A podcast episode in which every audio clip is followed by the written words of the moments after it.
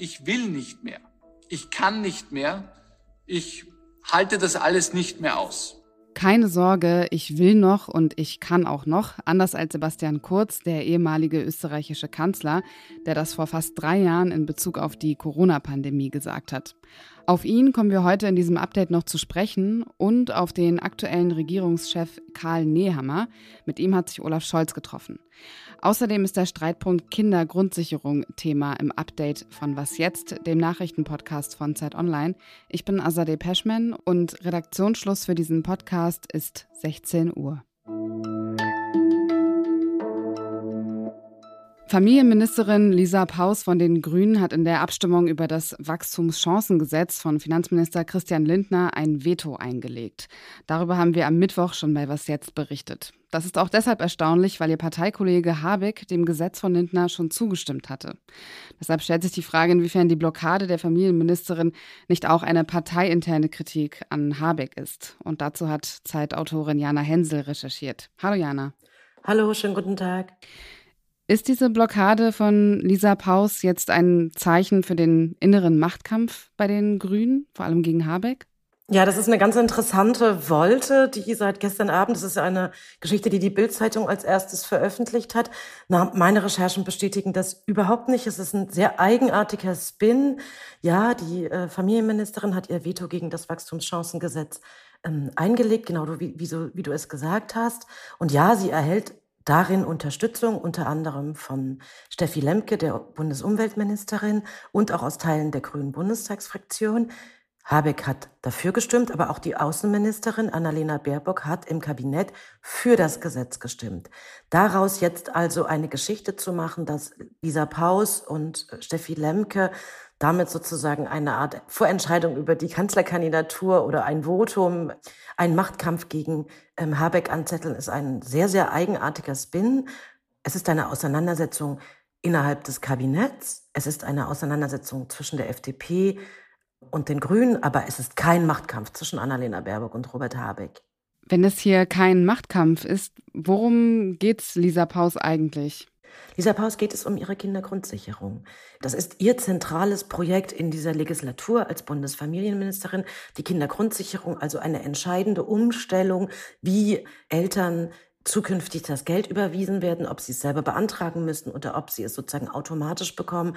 Das ist ein entscheidendes Vorhaben der Grünen und Lisa Paus versucht dafür seit vielen Monaten zu kämpfen. Sie stößt dort auf erheblichen Widerstand der FDP und hat deswegen die Abstimmung über das Wachstumschancengesetz allenfalls genutzt, um noch einmal weitere Verhandlungen über die Kindergrundsicherung zu erzwingen. Paus hat, glaube ich, keine andere Möglichkeit gesehen, als noch einmal um ihre Kindergrundsicherung zu kämpfen. Und jetzt ist die Vereinbarung, dass man sich bis zur Regierungsklausur auf Schloss Meseberg in zwei Wochen erneut ins Benehmen setzt.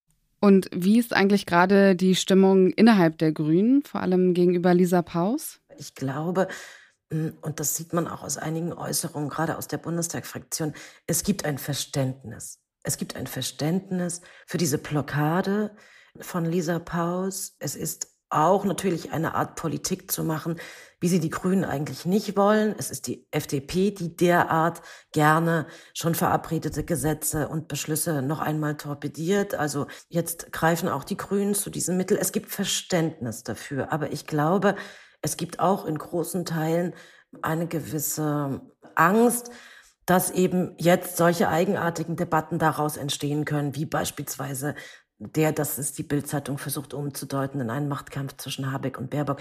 Das sind alles Konsequenzen, die, glaube ich, Lisa Paus nicht bewusst gewesen sind und ähm, von denen ich auch höre, dass einige Grüne zumindest erschrocken darüber sind. Danke dir, Jana, für deine Einordnung. Ich danke dir für deine schönen Fragen. Bundeskanzler Olaf Scholz war heute zum Antrittsbesuch bei seinem österreichischen Amtskollegen Karl Nehammer. In Salzburg ging es unter anderem um die Energieversorgung. Karl Nehammer von der ÖVP sagte dazu. Und ich darf Ihnen mitteilen, dass wir bereits jetzt im August in der Lage sind, sagen zu dürfen, dass 90 Prozent der Gasspeicher in Österreich gefüllt sind. Das heißt, die Versorgungssicherheit für den Winter gewährleistet ist. Ein großes Thema für beide Länder aktuell Migration. Nicht einig ist man sich aber bei den Grenzkontrollen zwischen Bayern und Österreich. Deutschland hat die Kontrollen dort 2015 eingeführt. Scholz hat dann heute auch nochmal betont, die Kontrollen seien angesichts der aktuellen Flüchtlingszahlen unverzichtbar. Für den österreichischen Kanzler zeige das, dass das Schengen-System strukturell nicht funktioniere. Unterschiedliche Ansichten haben Olaf Scholz und Karl Nehammer auch in der Frage des Beitritts von Bulgarien und Rumänien zur Schengen-Zone. Wenn beide Länder beitreten würden, wären auch die Grenzkontrollen abgeschafft. Die österreichische Regierung ist dagegen, wohingegen Olaf Scholz dafür plädierte, dass die Mitgliedsländer der Europäischen Union dem Schengen-Raum beitreten können. Außerdem machte sich Olaf Scholz für sogenannte Migrationspartnerschaften stark. Das können nur Migrationspartnerschaften sein.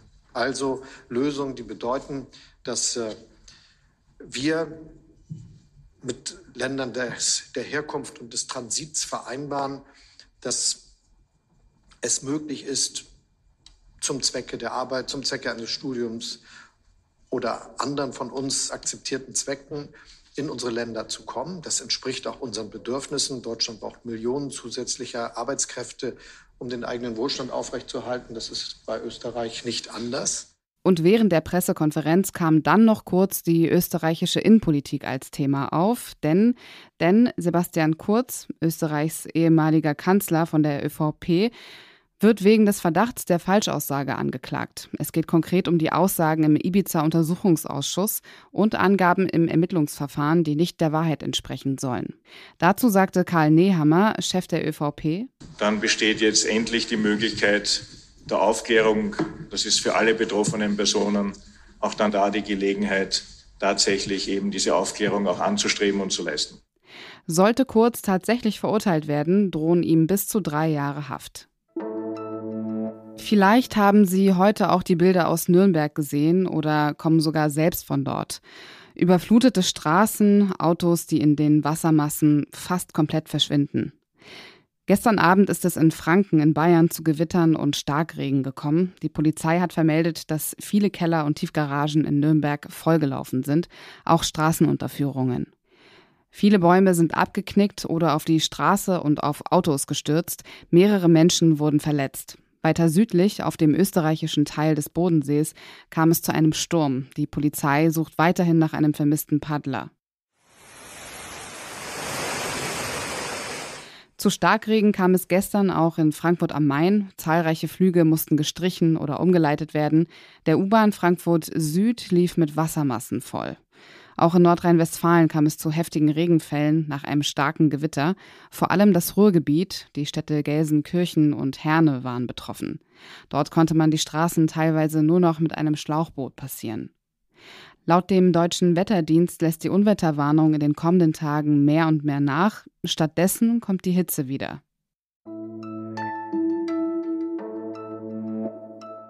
Was noch? Wussten Sie, dass der Zoll ein eigenes Auktionshaus hat? Quasi das eBay für die vom Zoll beschlagnahmten Sachen. Man kann zum Beispiel einen Nintendo Game Boy ersteigern, der mindestens so alt ist wie ich und bei Redaktionsschluss 110 Euro kostet. Oder auch, Bully-Fans aufgepasst, ein Volkswagen T3, der aussieht wie ein Fahrzeug der Feuerwehr in knallrot und mit jeweils zwei Blaulichtern vorne, für über 20.000 Euro. Allerdings wird er, wie der Zoll schreibt, ohne feuerwehrtechnisches Zubehör angeboten. Ein Segelboot und eine Orgel gibt es übrigens auch. Das war das Update von Was jetzt bis hierhin. Morgen früh macht hier Janis Karmesin weiter und bespricht, warum sie im Norden vielleicht mehr für den Strom zahlen als im Süden Deutschlands. Ich bin Azadeh Peschman. Ihnen noch ein schönes Wochenende.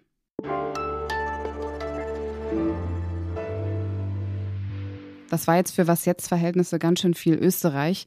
Wenn Sie aber immer noch nicht genug bekommen können, ich empfehle Ihnen den Comedian Aladdin Jamil.